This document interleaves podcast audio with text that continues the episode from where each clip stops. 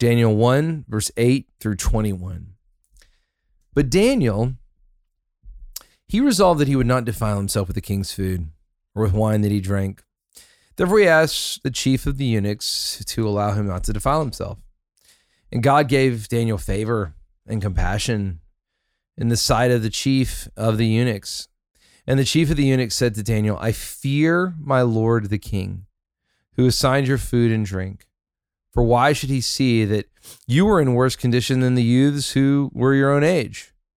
So you would endanger my head with the king.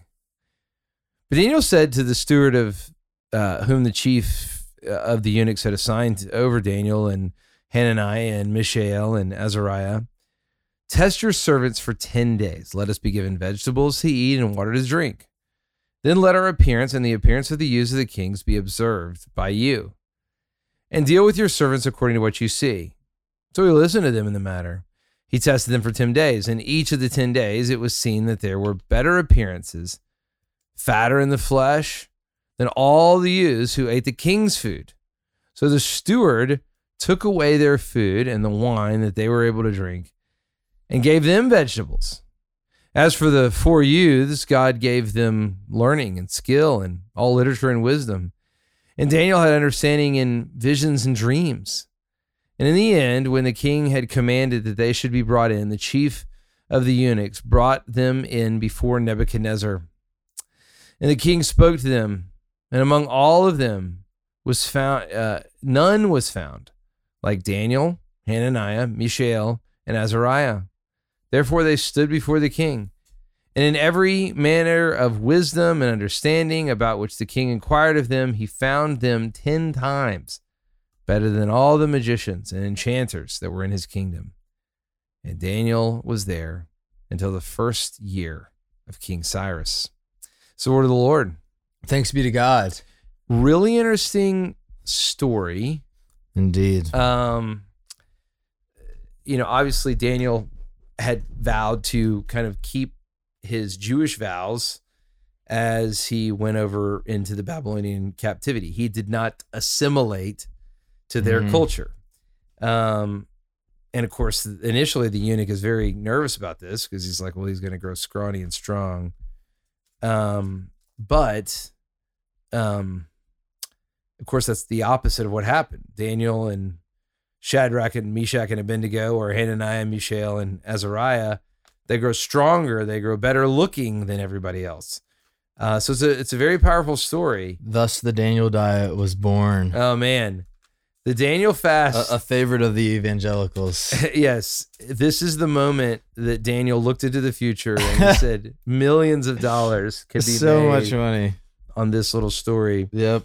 vegetables and water. No, I mean that that is like a great, interesting little point. I mean, there's there's no personal gain here. His his Yeah. idea is I want to please God. Yeah. I want to do what my God wants me to do. I want to honor the Lord with what I put into my body, Yeah. and the Lord blesses him. Yeah, you have to wonder. You know, it says that um, basically after Daniel and his crew uh, show out better than the other Babylonian young men, that then the steward takes away all of their food and wine privileges, and they all get vegetables and Right? water. Oh So, man, probably not great for the I know, public they're- reputation.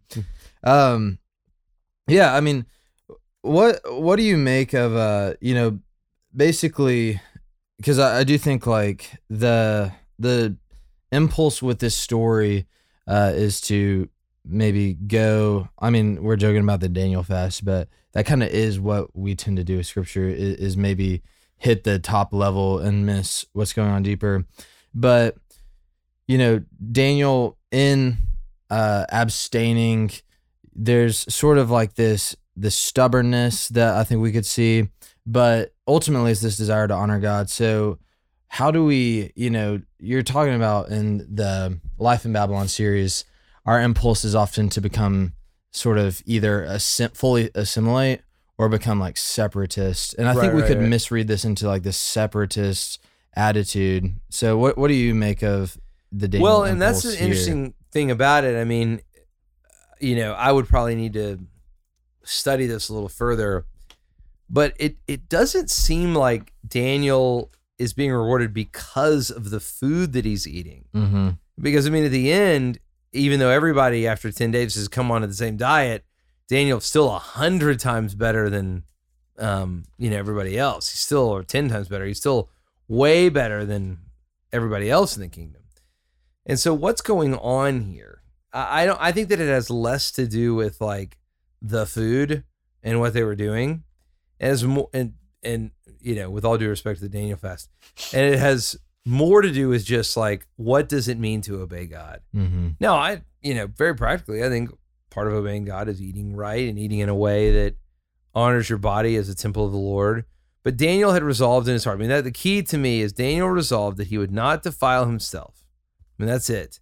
Daniel defiled himself. No matter what was going on around him, he would not defile himself. Why would he not defile himself? Why would he not just go in? It's because he loved God and he wanted to be in communion with God. He wanted to be close to God. Hmm. And to me, that's like the question of the text for me. It's not like, do you want to be blessed? Just eat vegetables and drink water. It- or do you want to be blessed? Like do something kind of defiant.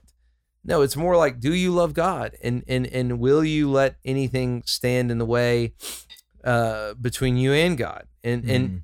I, I do think one of the problems with with Christianity will is that Christians can tend to obey in a very self-righteous way. And so we want our righteous deeds to be seen by others. We want our righteous deeds to be praised by others. Mm-hmm. Jesus warns against this. Mm-hmm. Um, and so we we want you know to obey God and then something big to happen.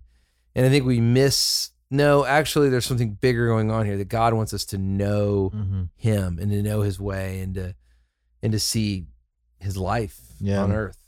Well, you know, one thing that I find interesting, and this kind of resonates with uh, my, I was an English major in college, so it kind of resonates with my English major brain. But Daniel, you know, he, him and his buddies have gone into sort of this like elevated captivity uh, where they're sort of like trained uh, royalty in a way, Right, um, right. but in a very much within the identity as exiles and kind of trophies of Babylon's conquests. But even while maintaining their honor and integrity, you know, the the text tells us that they grow they grow wise in the eyes of Babylon and in the literature of Babylon and uh they they excel at the education of where they are. And I think that there is like a very practical wisdom here. Obviously, we talk about and scripture talks about a lot the wisdom of God versus the wisdom of the world. Right. Um, and in many ways, those are um, contrasted.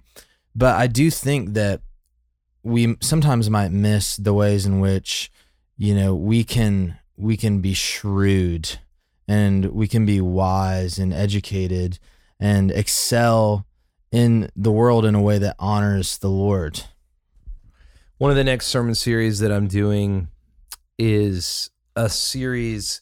Well, so we're going to finish up Life in Babylon, and then we're going to do a series on Matthew 25. We're going to do a series on Colossians, and in the middle of this little series on Matthew 25. And Matthew 25, the famous passage, the sheep and the goats. When did I see you poor? When did I see you in prison? When did I see you sick?